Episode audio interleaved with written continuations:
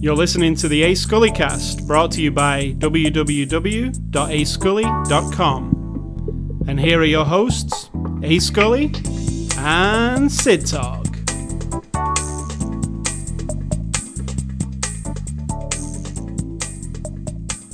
Welcome, listeners. Welcome, Sid Talk. Hello. Hello. How are you? How are you, listeners? Um, do you want them to talk back? Because it's tricky. Is that is that not how this works? No, Oh. I it's a one way. It's a one way radio. I thought I could hear something. Is that not? Well, is that That's another issue. is that not? What was before the us? after the show discussion? Do you remember No, what we were talking I only about? have a two Godzilla's, second memory. Godzillas and King Kongs of decades past. Uh, getting a microphone correct. That's about it. Mostly King Kong, Godzilla. Correct. Um, also, oh, I'll go get into that in my uh, A Scully part. We talked about something else, but I'll save that. All right, it's, it is Saturday, July the twenty second.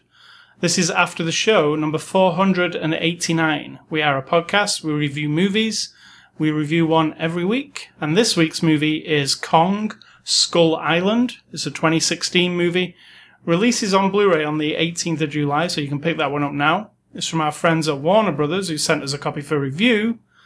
Rated PG-13, and Sid Talk will give you the synopsis of Kong Skull Island. Really? Some people go to an island and there's a big giant gorilla. Was he a gorilla? Yes, he's a gorilla. And there's some other giant stuff. I mean, uh, come on. If you're if you're more than five minutes old, you're gonna know what King Kong's all about. Yeah. This time is just another version. Correct. So, uh, moving on to Kong Skull Island. Um, we, in 2014, we reviewed uh, Godzilla, which this film is the sequel to, even though it's not concerning Godzilla, but it's Warner Brothers' new Monsterverse, as they're calling it. So, we're getting introduced to Kong now, who we already know anyway, but here he is. Um, and I liked Godzilla. Sid Talk didn't remember much about Godzilla. No. So I went back and read her review to her, and she still didn't really remember much. Apart from the review kind of said she liked it, kind of. She had some. But anyway, yeah, I was about the same. My complaints about Godzilla were there wasn't much Godzilla, and there was a lot of people. And I just wanted Godzilla, really. There wasn't much of him. So, Kong Skull Island, um, first off, I'd like to say I really enjoyed this movie. It's not a masterpiece, kind of anything, but as a popcorn flick, I think it was really good, you know? Oh, I enjoyed it. Yeah, do you get what I'm saying, though? It's not like Sure. it's fairly uh, shallow, like, and there's not much story or character development or anything. It's really, it's almost like movies like Day After Tomorrow, uh, where it's really about the spectacle and the humans and the stories of the humans are just kind of thrown in there. But the spectacle is good enough to overlook that stuff. And this movie has uh, Industrial Light and Magic did the CGI, and I think it's some of really good CGI. Like it, I never was like, oh god, that looks crappy. Was you like that? No, there was no, and I'm pretty on spot for that. The only the only ones were like humans flying through the air. Looked a bit, Yeah, you know, a little weird a couple of times, but I was fine with it. but literally fully realized over a hundred foot King Kong Yeah. stood in the broad daylight, um, attacking a bunch of helicopters. And I was like, wow, like we've come a long way with CG and this, this just looks, it looks like it's happening. Like he throws a tree and it just goes. Yeah, that wa- that was in the trailer. I remember, and I was like, "Whoa!" I'd forgotten. I was like, "Oh shit!" So this is a giant King Kong. Spoilers. He's the biggest King Kong you've seen. And is he a King Kong or is he just a Kong? Well, they well, he's Kong, and they call him the king of the island. So Yeah. So, well, there might be some spoilers um, during this review. So go and see this movie. It's out now, and then come back and listen to what we say about it. Uh, so that's your warning.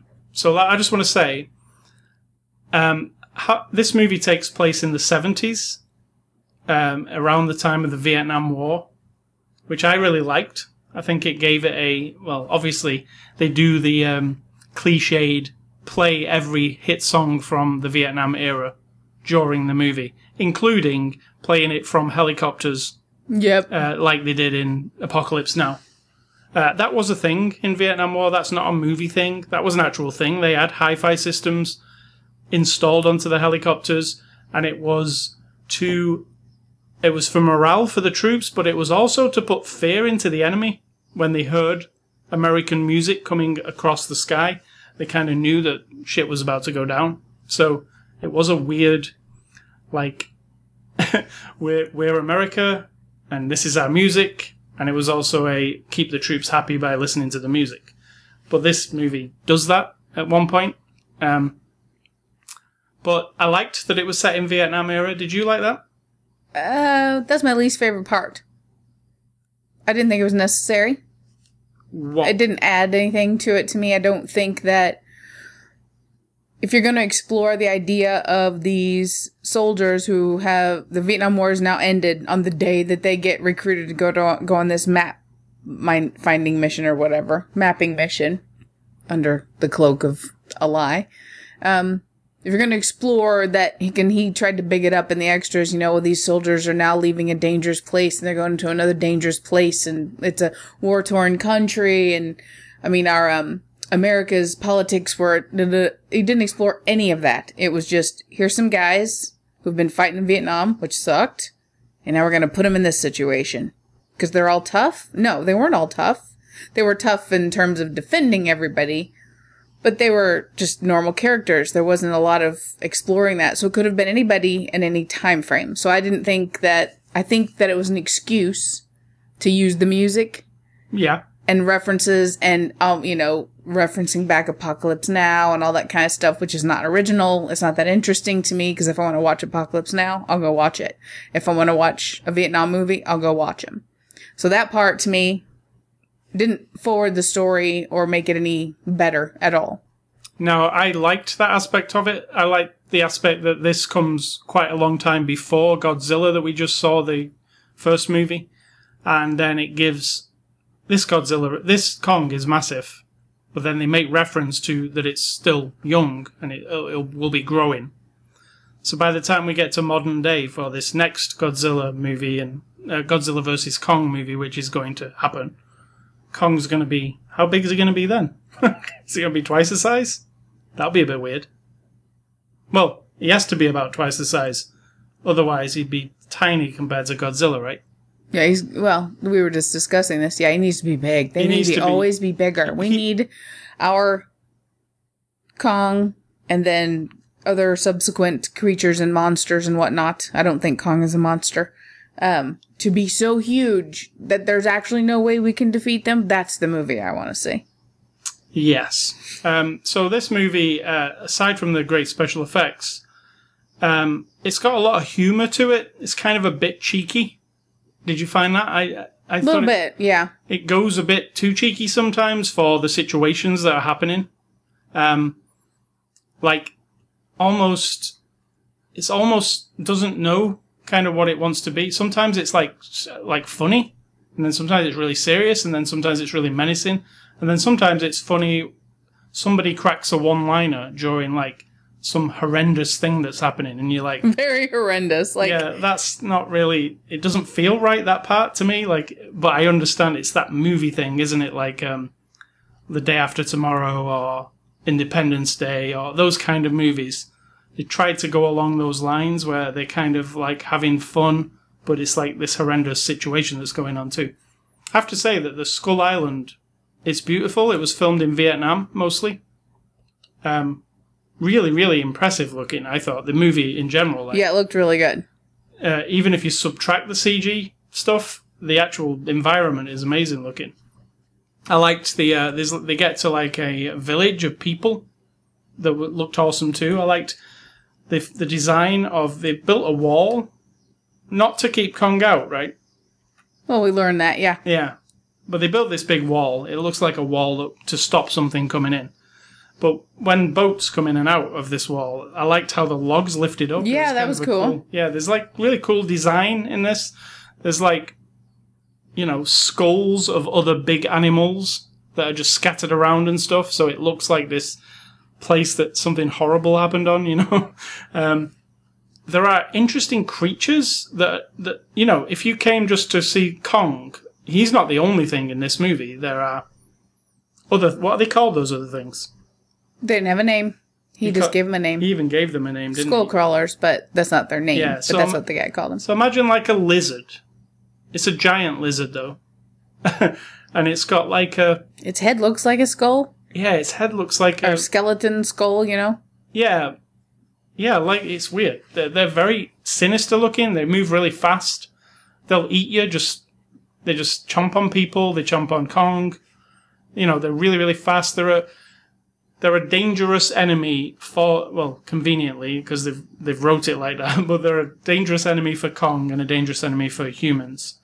So you know Kong might not be the ultimate baddie. He might be. He might actually be an ally eventually. That kind of thing. Like the like- Absolutely. so they're kind of the primary enemy. But there's also other things. I, I believe the things we saw seem to be the tip of the iceberg for that island. I don't think we see everything.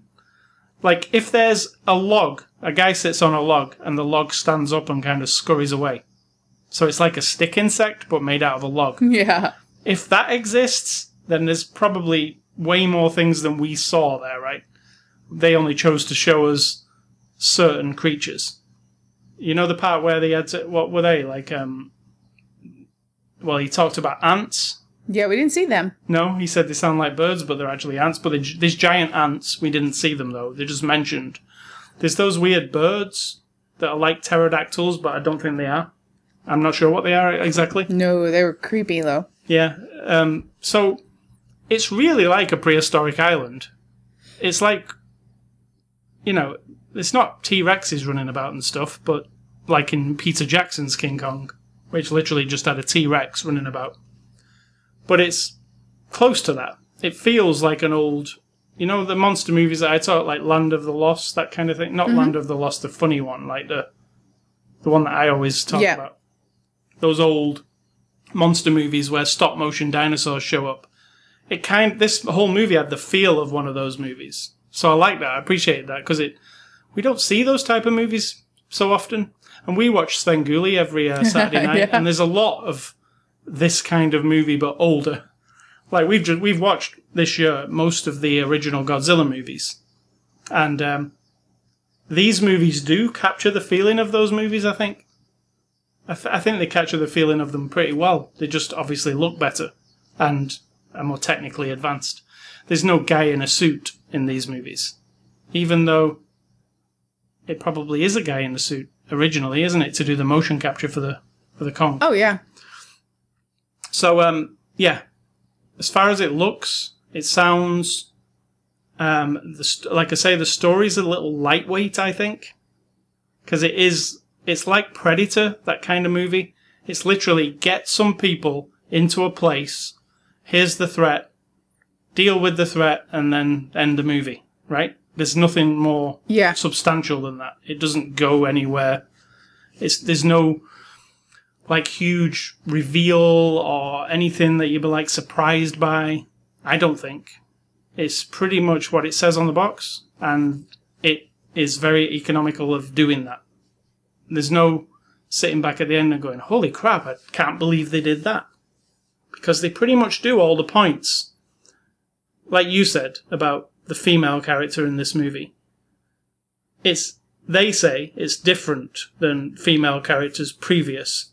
And as we know from Kong movies, female characters generally Kong gets them somehow, like captures them, and then they make, they have a bond with Kong, and then Kong won't do anything to them. He he he will always like look after them. Yeah. Now this movie doesn't go that far, but it really does the same thing, but at the end, didn't you think?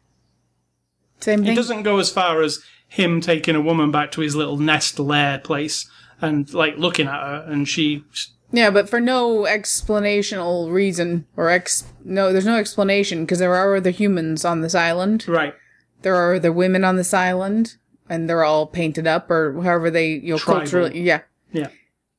There's no explanation why, as Kong stands there looking at her, standing on a little ridge, then she walks up and puts her hand on his nose, and he's like, Which is has a old. tear run down of her cheek, and she holds her hand on his nose. Now, to claim that you're not trying to show a woman bonding with Kong, and that this woman is any different than all the others, is bullshit. I mean, Because that's exactly what you're doing, and you don't take the time or the effort to make her an actual character. She's just, if you took her out of this movie, what would be different? um, it would there would be no women in this. I movie. understand, but I'm saying what would be different about the story? Nothing. She doesn't move anything forward. No, uh, if- she reminds everybody about the war because she's a war anti anti war photographer. She's there to take pictures, and then they all claim, "Well, you're going to be the one to leak out the secret in the end because of your pictures." Well, then whatever.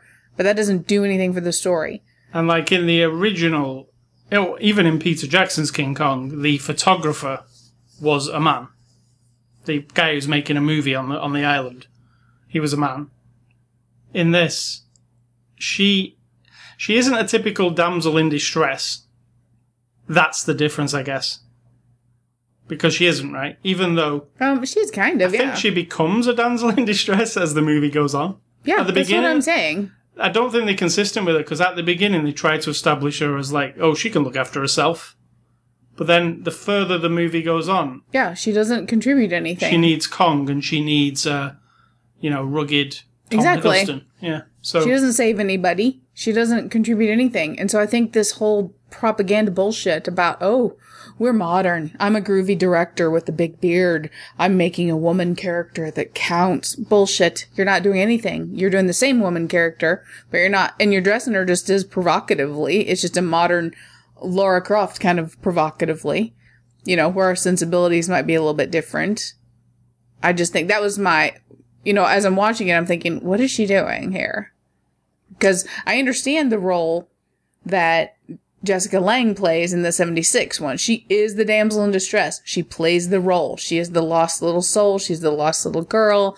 The dude falls in love with her. She's the one that Kong migrates to. And then in the city, he needs, he finds her. He wants to protect her or whatever. And then in the end, she's the connection of humanity to King Kong, right? While she's the damsel in distress, which is not the best kind of character, she plays a role. She has a significance. If in this one they had made her more weak or more strong, she would have had a place. you, um, As it is, is just neutral, and that is more aggravating to me than making her a damsel in distress. and she is the only female in this movie. It is a sausage party. It is, yeah. Um, Which doesn't bother me. I don't really care about that. I know a lot of people take issue with that sometimes. I couldn't care less. But if you're gonna do it, like, don't pretend. That's the thing. If they really are convinced that they made a, a strong woman character, that's the that's the saddest part because they're not. That's not accurate. yeah, um, I wouldn't say she's not a strong woman character. But What's I would- strong about her? well, she's this. She's an anti-war photographer, Right. which is kind we of understand that she. controversial. We understand that she's done that. We see no evidence of that. We don't see her in action. We don't see her being strong or taking any stand against anything or for anything. I mean, we do from we just from dialogue we do. We know that like people have said people say like, oh, we Yeah, but saw, that doesn't that doesn't help this story. You could have said, "Here's a picture of her, and this was a lady who was a war photographer," and that would have had the same impact as having her stand there as a character. yeah. Because she doesn't go on in this story to do that. She's not even like sneaky and taking these pictures, and then we don't get any clue that she's like kind of conniving in that. Oh, I'm gonna go back home and make a million dollars off of this, right? If you added that to her character, at least then she has some motivation. She has some substance to her, good or bad. But there's none of that. So I mean, Fay Wray in the original, she is literally the damsel in distress. She um, she there's nothing. She's just ha, ha, ha, with her hands, and Mm-hmm. Yeah. you know, it's very But she that plays a role because Kong connects with her. It's a human that he's for some reason again we don't know why he would be drawn to her. I mean they sacrifice women in that one, So she comes up as a sacrifice, and for some reason he finds her attractive, and we're supposed to, we're just brainwashed to realize, oh, she's a beautiful Hollywood star, therefore she's more beautiful than all the other women. But then you look up where he goes, and there's actual skeletons where he lives. So he probably does this to all the women, drags them up there, and then accidentally kills them all. I don't know what the deal is, but at least she has a purpose. She's not trying not to be a damsel, and she's not trying not to be strong. She's actually that. She's the woman that all the men want to protect. So that is a role Yeah. to play. Also, I would also say to you, if you watch this movie, stay tuned after the credits. And this isn't one of those like the Marvel movies where, like, a minute into the credits, they show you another scene. You have to wait till the very end, which is like five minutes. I bet a lot of people don't. They walk out of the cinema, they're done, Yeah. right?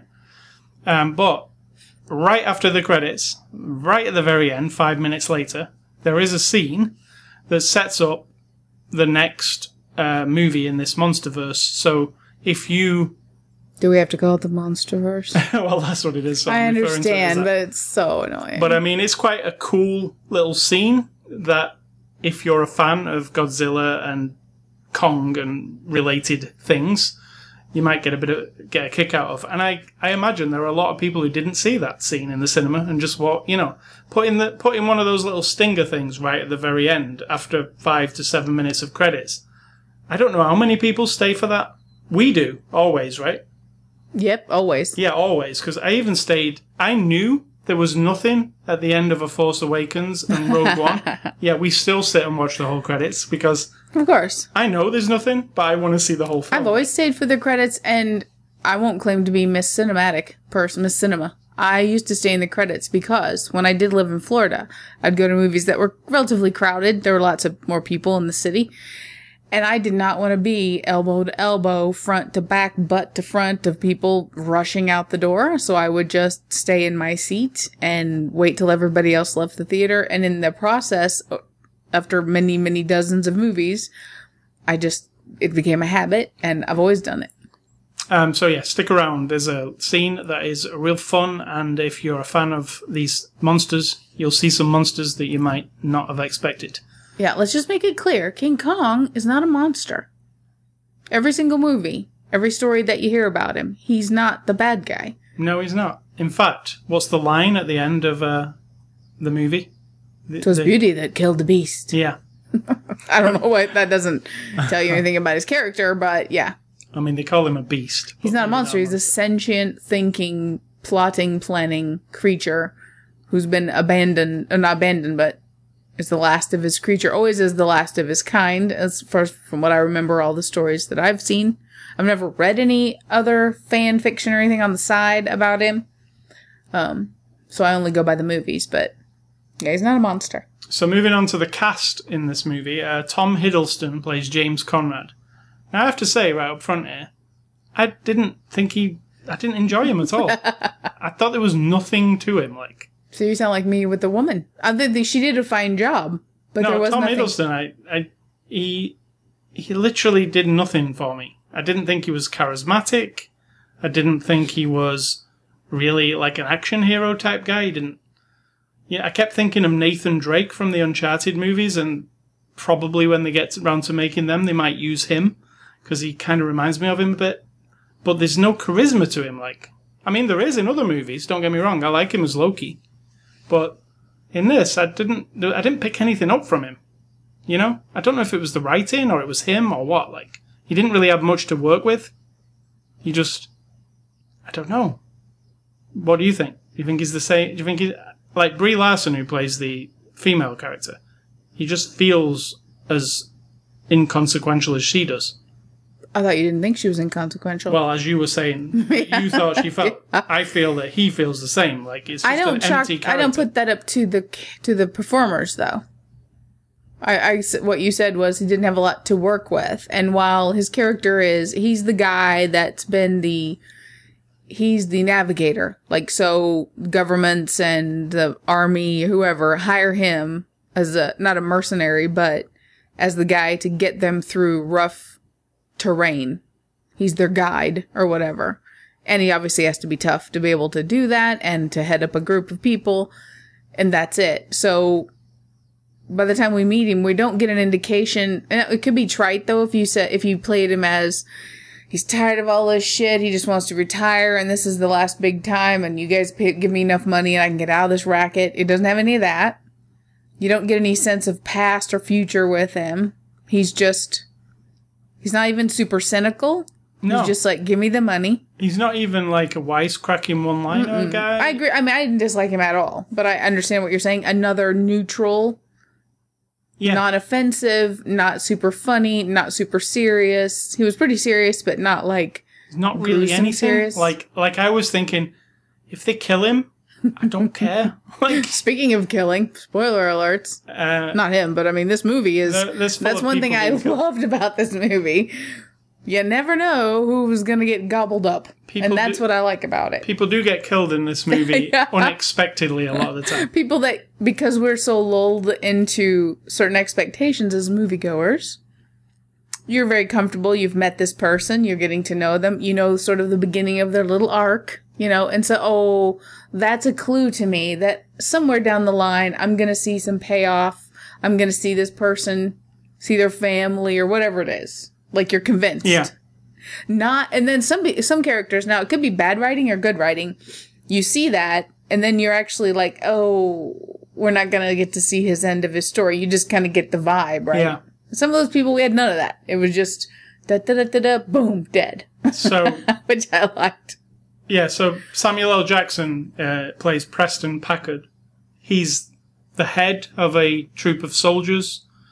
His character trait is he loves his soldiers who he works with. He will do anything to And also, he them. doesn't want to leave the war. right that kind of Yeah, he's thing. he's upset that the war is over, Yeah, because it's his calling. Like, like he, without it, he's kind of nothing. Yeah, and that's how he like because we've declared that we're just done with this war, we didn't win. He just says we didn't lose, we abandoned it. So Right. he has to have, he have to find some purpose, and all of a sudden we give him this big giant foe, and oh, shocking, shocking, he wants to bring it down. and he's he's very noble, and he, he's just he, you know he's the kind of guy you would want watching your back if you were on an island like that. he would help. He would definitely try to save you.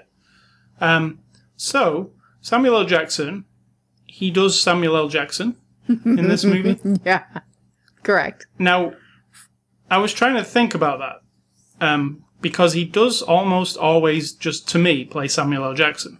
And I Except, know what like- I'm going to get. Except Kingsman, I feel like he went out on a limb there. Yeah, he did something different there. But I was thinking, is that bad? Because he always does a good job at what he does. Like, I bought that character. The character's pretty flimsy anyway, I think. Yeah. But I think he did it. I didn't. I wasn't annoyed by him. Uh, he was in Tarzan, and he was really annoying in Tarzan. Remember? Listen to us, we're getting so old. It's like everyone's getting on our nerves. In Tarzan, though, it was really annoying. They kept giving him like one-liner jokes. He he did a joke about poo, and one about a dick. It was really out of place in like a Tarzan movie. I thought it was stupid. In this movie, they don't go over the top like that with him. He's just serious. He's doing his thing. He doesn't one-liner joke anything really, does he? No, he's very serious. Yeah. So I I actually thought he was all right. Uh, you know, I wasn't like, oh god, so I'm rolling my eyes like he's just gonna be. Did you like him? Uh, I'm neutral on Samuel L. Jackson, no matter what he does. Almost Kingsman, I was happily surprised that he played someone very different, and in um, Unbreakable because, again, he was a bit different. He kind of took that character because the characters that those are aren't don't have any thread of the sameness with like a worn uh, uh, a soldier who's worn down, and then in Pulp Fiction you've got this guy who's tired of being maybe kind of tired of being an assassin or what you know what I mean. Like they're all the same kind of character. I liked him in the Hateful Eight, but um, it, he was Yeah, he yeah. Was, it was fairly, it was a Tarantino character, and I think Yeah. he does those well. Exactly, and the, he he fits what he's doing, but sometimes it just blends in with the background a little bit. Uh, John Goodman plays Bill Randa. What do you think of him? You can go first on that one. I'm not a John Goodman fan, so You didn't like him in the awesome Red State by Kevin Smith. um, I'm being sarcastic. feeling neutral on that one. It's not awesome. I didn't mind him in Ten Cloverfield Lane. I don't think. He's actually very good in that. I actually and liked in him. this one because it's very minimal I in a couple of weeks I, I will have forgotten he was in it. Unfortunately. Yeah, he- but in flight, because but he did play a similar character a lot of times, but still he kind of stood out. I can't remember him in that. In this, he does not stand out. Um, he is okay while he's on the screen, but spoilers, he does get dispatched at some point. But that's really good because it's like what? And he Holy does, so he, so because of that, he doesn't get tons of screen time. He's he's kind of gone. True, true. um, Brie Larson, and we- talked a lot about her earlier. She plays Mason Weaver. Uh, I think we pretty much covered her. Yeah. I like her. I have to say, I, I loved Room, which was a brilliant film. Yes. Yes. Um, she is a good actress, but this is, you know, it's not a challenging thing. It's not a and I feel like she's under it. She's delud- delusional a little bit. Someone's convinced her that this female character yeah. is different, and it's not. She didn't do a bad job of this character. Room is a female character who's unexpected and yeah. interesting. Not necessarily strong, but unexpected and more interesting for Um, sure. Corey Hawkins plays Houston Brooks. Um, now, I really like this actor. He's an up and coming actor. He was in. Um, I watched it a, a while ago. Uh, Straight Outta Compton. He played Dr. Dre in that, and I thought he was awesome in that movie. And I really liked him in this one too. But he is that character again. This, Unfortunately, this is full of those like. Um, I have to refer back again to the day after tomorrow. The Emmerich, Roland Emmerich. They write very. He, this is nothing to do with him, but it came across a little bit like something that he would have wrote because he writes a load of shallow characters and then relies on the spectacle for you to like the movie.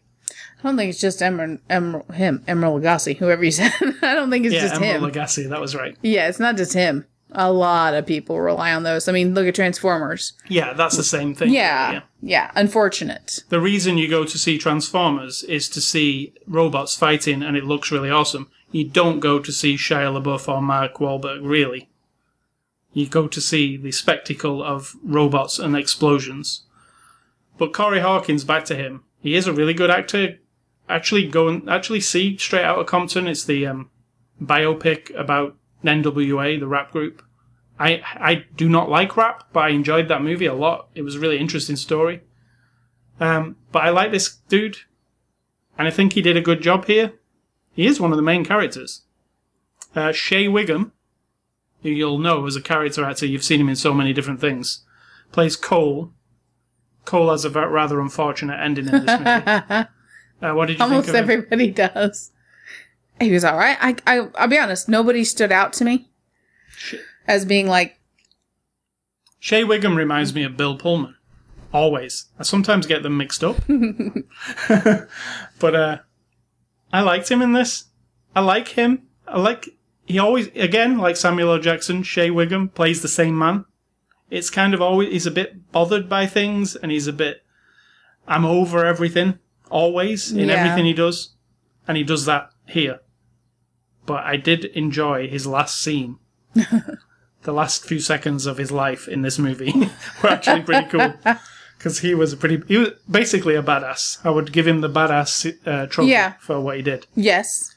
The- and I like that he said he would be my favorite person, I think, but it not as in like, whoa, he stole the show for me. But he was my favorite performer more than character. right um, directed by jordan vogt roberts. He's done a lot of tv comedy. This is his first movie movie. And the next movie he's doing is uh, the metal gear solid video games being made into a movie and he's doing that. What do you think of this director? Hmm.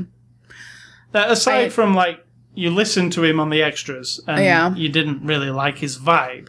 Well, Well- I think that's important. what about the movie uh, his The movie's fine, but it, the person makes the movie, right? I like the movie.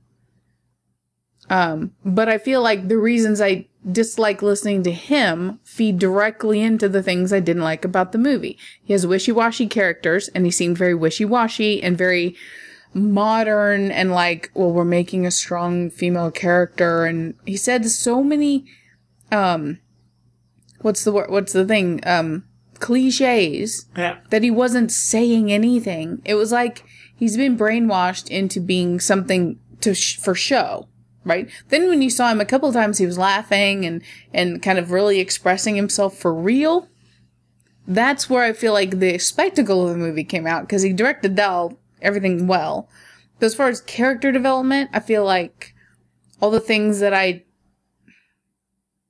was annoyed with him about listening to him talk fed directly into how he directed the people to be You, and you know, how he, you know, whatever he had uh, to do with the writing or whatever. you know, it always boggles my mind uh, when a first How right I am all the time. when a know. first time director makes a giant movie like this. yeah, it is pretty amazing. I think I find that to be like, how does that happen? Like, they've made some TV shows, and then they make like a giant two hundred million dollar movie.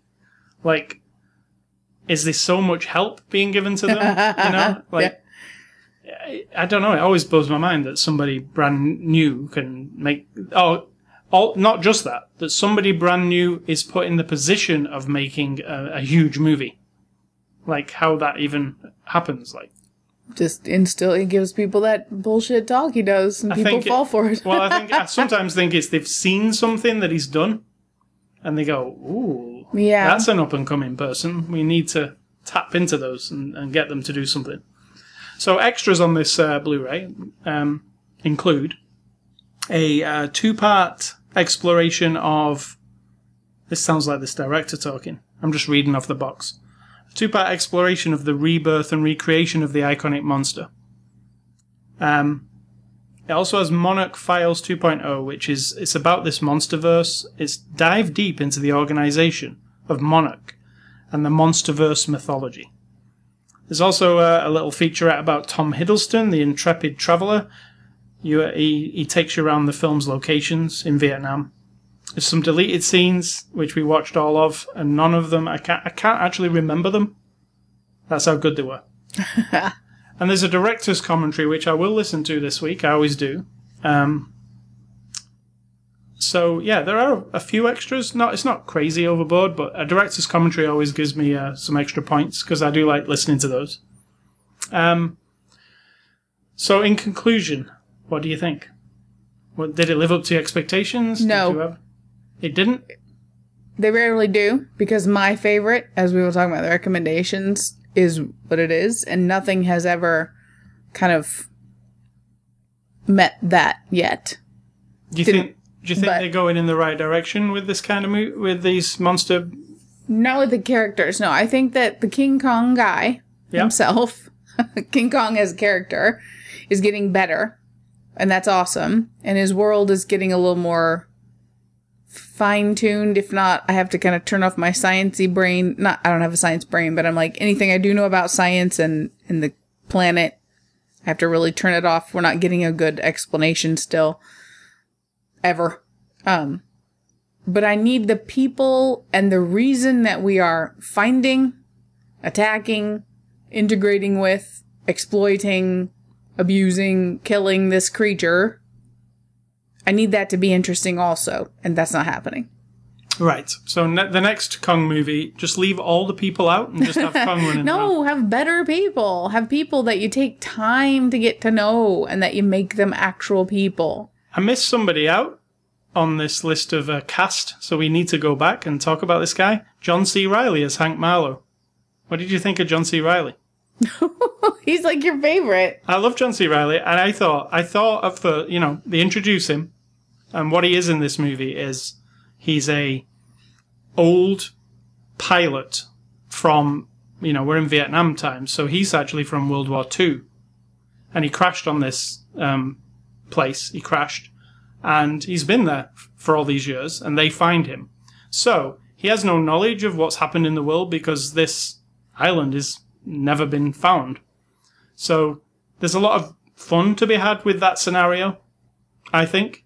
And at first, when he came on the screen and he was acting weird, I was like, "Oh no, he's going to be over the top. He's doing, he's going to do an Anchorman or something. You know, it's going to be so silly, it's ridiculous." Yeah. But I actually got to really like him.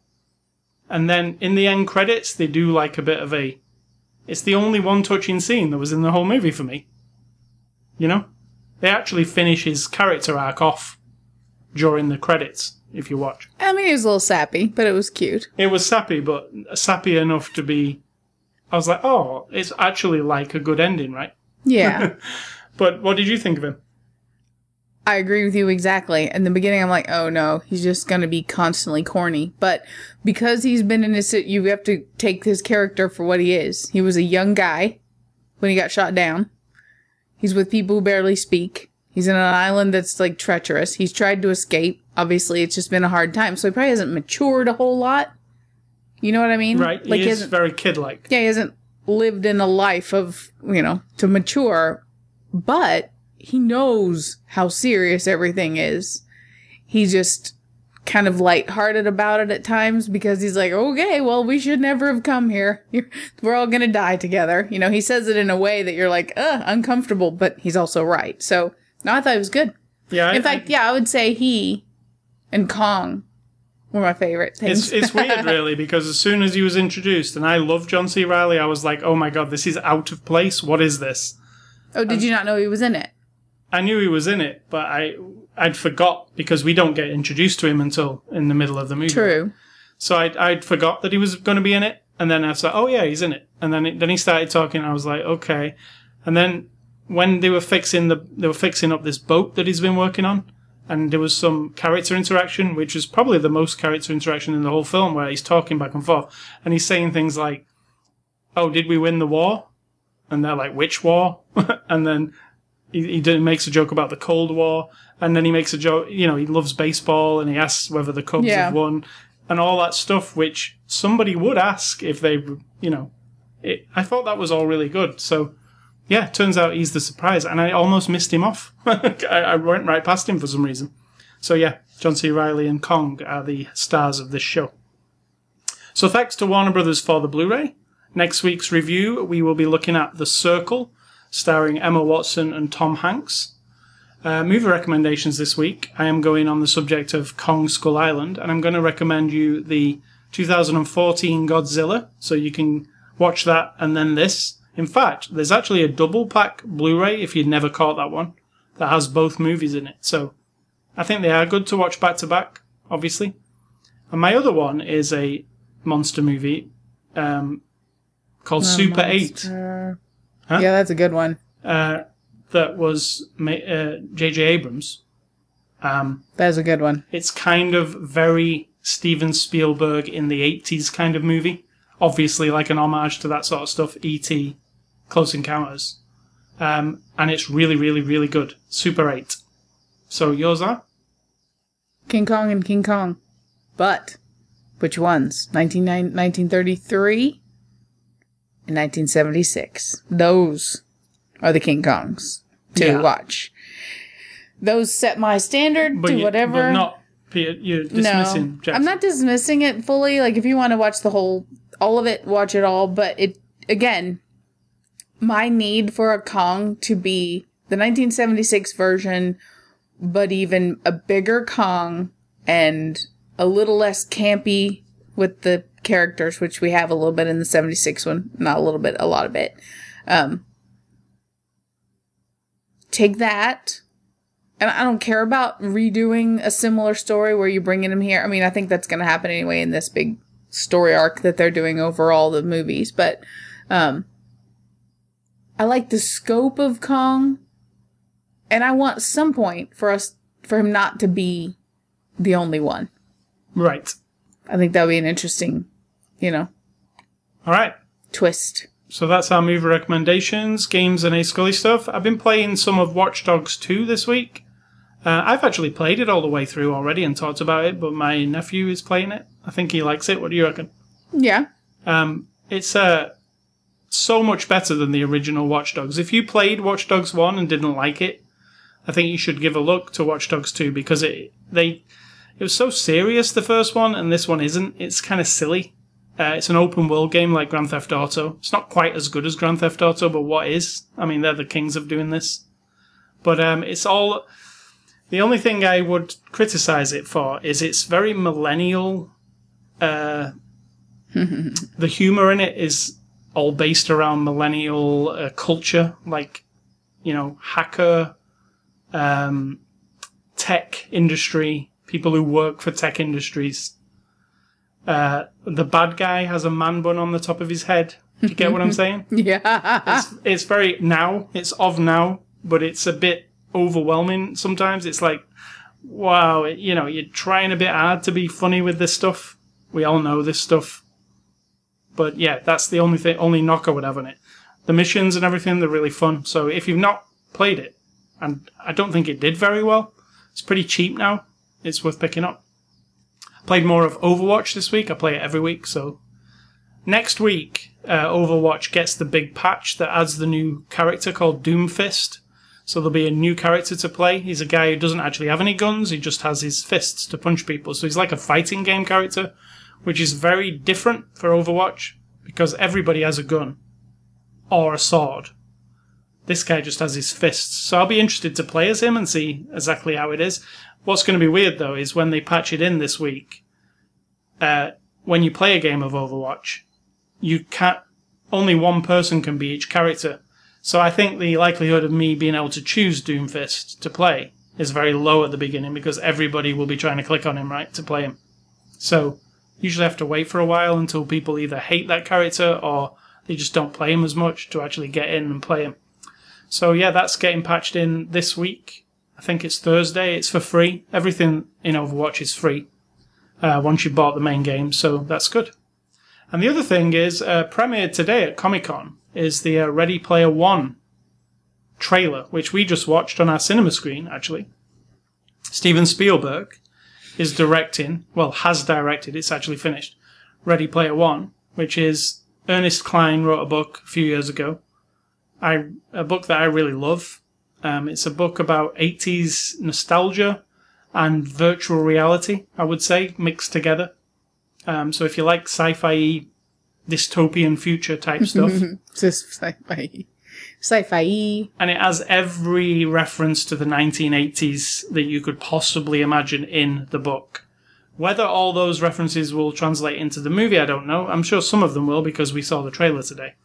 Uh, you didn't read the book, um, but you probably know about the book because I probably talked about it so much while I was You reading. read some of it to me. yeah, and I, I also probably told you everything about it at the time. You probably forgot by now, though. Probably. But what did you think of the trailer for Ready Player One? It, it got me interested. That's all I can say. Like, it really, really got me interested. And what I can say about the trailer for Ready Player One is I had uh, pictures in my mind of what Wade, the hero, looked like and what his trailer park looked like. And they, uh, in the movie, in the trailer, that is exactly what I was thinking. You know, maybe not exactly that, Yeah. that actor, but he's a very close representation of what I was thinking he was. Um, and then they show you an action scene basically in this trailer. It's a teaser trailer, so it doesn't really tell you much. But they do show you an action scene that takes place inside the Oasis, which is the virtual reality world inside of the movie. And you do get to see some characters that you will know, and you get to see the Iron Giant, which is a you know a, a, a geek's cartoon that everybody loves. You have never seen it. I believe? not. Iron Giant is a the voice of Iron Giant is Vin Diesel, believe it or not, before he was super Diesel? famous. yeah, Before he was Vin Diesel. so maybe Vin Diesel will get to reprise his role in this as the Iron Giant. But yeah, the Iron Giant is in this movie. Um, Freddy Krueger, I caught, I saw in the corner of the frame, is in one of the scenes of this movie. Uh, the DeLorean from Back to the Future is in this. Not just a DeLorean, but the DeLorean that you all know from the movies. And why you're thinking, why are all these things in that movie? Well, I won't spoil that, but suffice to say, this movie is going to be a movie that you will probably want to watch like 10 times if you want to spot everything. because it's going to be like an overload of 80s stuff. Spielberg said at the press conference that Jaws will be in the movie at some point. So that sounds fun. So uh, yeah, Ready Player One. It comes out April 2018. I know they're really, really. F- this mo- this trailer is really far out, but it looks like this. You know, this trailer looks like a finished movie to me. I'm sure they've got a lot of work to do yet. Sure. Uh, yeah, it'll be out next year. Excited. I'm so excited. When they said that Steven Spielberg was going to be the director of Ready Player One, I was like, well, that's literally the best outcome for anything like this for me. I was thinking, who who's going to make that movie? I never even thought of Steven Spielberg, but when they put the press release out, I was like, holy shit, they got the right guy. Because if anybody can do sci-fi and 80s nostalgia, which is he is 80s nostalgia himself. he's the perfect guy for the job. Plus, he's Steven Spielberg. So, uh, what is Svengoolie? Sid Talk. Uh, Svengoolie is a horror host who show on MeTV Saturday nights. He shows an old movie of some kind, and he dresses up in a funny costume, and he tells funny slash uh, quote unquote funny. I don't I know would say not funny. old jokes. Yeah. you know, yeah, really bad a jokes. frisbee walks into a bar, you know that kind of thing. Um, and tonight is the land unknown. Well, so we're gonna go on to some other prehistoric type creatures. We'll say, I think it's like I think it's the old version of Kong Skull Island. yeah, There's a island and it's got stuff on it that's going to eat you. correct. That's what it looks like. Which is it's it's a coincidence that it this movie and this movie came on the same day. Um, I don't know the Land Unknown. I've not seen the Land Unknown. I'm assuming it has lots of stop motion dinosaurs and or either men in suits dressed as dinosaurs. also, if you look at the uh, cover for the Land Unknown, it also looks like it has a octopus coming out of the water, which also occurred in Kong Island. correct. Didn't you think that scene was really cool? It was really good. he fought an octopus and then ate it while it was alive. It's pretty cool. Like, put the, uh, what do you call them? Tentacles in his mouth. Yep. And they were still kind of squirming around. It's pretty cool. Liked it. So, what's for dinner today? Tonight is going to be, um, if you wonder why he's asking me what's for dinner, it's because uh, about 10 years ago now, we became, became, decided to be, I don't know, we stopped eating meat. And so vegetarianism is, uh, it's a, it's an adventure. And so we started talking about what kind of different foods I was finding and cooking for the first time in my life. I was raised in middle America where Velveeta and macaroni and cheese and Velveeta and vegetables and Velveeta and everything else all went together. And you had mashed potatoes and a big pile of meat or bologna and a hamburger and french fries and fried potatoes. Not, and then of course you had your Friday night burritos that you made homemade, but were also very Midwesternized, right? So not a lot of variety or adventure. So, as vegetarian, I've decided I was I'm just gonna try whatever comes across. So I found a few years ago Gardein, which is G A R G A R D E I N, I think, is the brand name. They make um, Yeah, veggie meats or veggie protein meat substitute type things. It's like the word garden and the word protein mushed Correct. together. Correct. Exactly. And so they have these tenders, they call them. So it's like uh, their tofu-y kind of stuff. I don't even know what it is. It's vegetable protein. I don't know everything that's in it. And then they bread it with crunchy stuff, and then you bake it, and they're really good. It's TVP. Is it textured, vegetable, protein. vegetable protein, Right. And while people listen to me, you're like, oh, you don't even know what you're eating. Well, I do know what I'm eating. It's just vegetables, but in a different shape. Yeah. You know what I mean? Yep. And I don't give a shit if you eat animals. I don't care. I'm not an animal rights activist. But after so many years of us not eating any dead animals, it just it doesn't tempt me anymore at all. I, don't, think even, it ever did. I don't even consider any of it. No, I mean I'll see a, a, ha- a veg um, vegetable. see, it's on my brain. A commercial of like a juicy hamburger or a roasted chicken or fried chicken, and all I can think is, oh my god, those Gardein things are so good, or my tofu is so good, or those veggie burgers we That's made are so generally good. what I think when I see like Yeah. Burger King advert or whatever. I always think, oh, Grillers Prime would be good tonight, which is a uh, Yeah. Morningstar. Right, you, you and because the stuff on the burger was always my thing. I wanted all the stuff, the ketchup and the mustard and the lettuce and the mayo and the onion and the bun. I probably could have had that as a sandwich with a slice of cheese. We're not vegan, so we do dairy and eggs still, but we, you know, that's a whole different topic. Um, so for tonight, we're having the Gardein tenders and hash brown potatoes because this is another thing. People, if I say I'm vegetarian to people, they look at me a little funny because I'm quite round. I'm not a skinny, hippy dippy kind of vegetarian that a lot of people have in their brains, right? Well, here's the news flash, everyone. Potatoes and bread are not dead animals. and so those of us who love carbohydrates and vegetables still get all the bad calories and less protein. So when you mix that all together, I stay with a nice round butt. So there you go. if I was a health freak, we would just have smoothies every day, and that would be it. But that's not the way it goes. Yeah, exactly. So that's what we're having for dinner.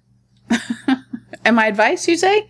Yes. Some people might not like this, but I'm gonna say. I'm gonna turn an old phrase on its head, and I'm gonna say if shit goes bad and things go wrong and something's going bad in your life, take it like a woman. Now, people like to say take it like a man. What does that mean? Exactly. I don't think men are any tougher. I'm not going to argue that they're not physically stronger in most cases because I think biology is a different topic than how we cope with problems in life. Because I think that I know more women who have coped with not only their own things happening to them, but they're also the support system for their men. I'm not saying it doesn't go the other way around as well, but let's be real, it doesn't always. so take it like a woman. Take it with emotion and reason and toughness and some compassion, but a toughness that makes you lay it down and say, this is a shit that's going down and this is how we fix it. And tomorrow I'll sit in the bathtub and cry all by myself. Okay, everybody got that? We're good.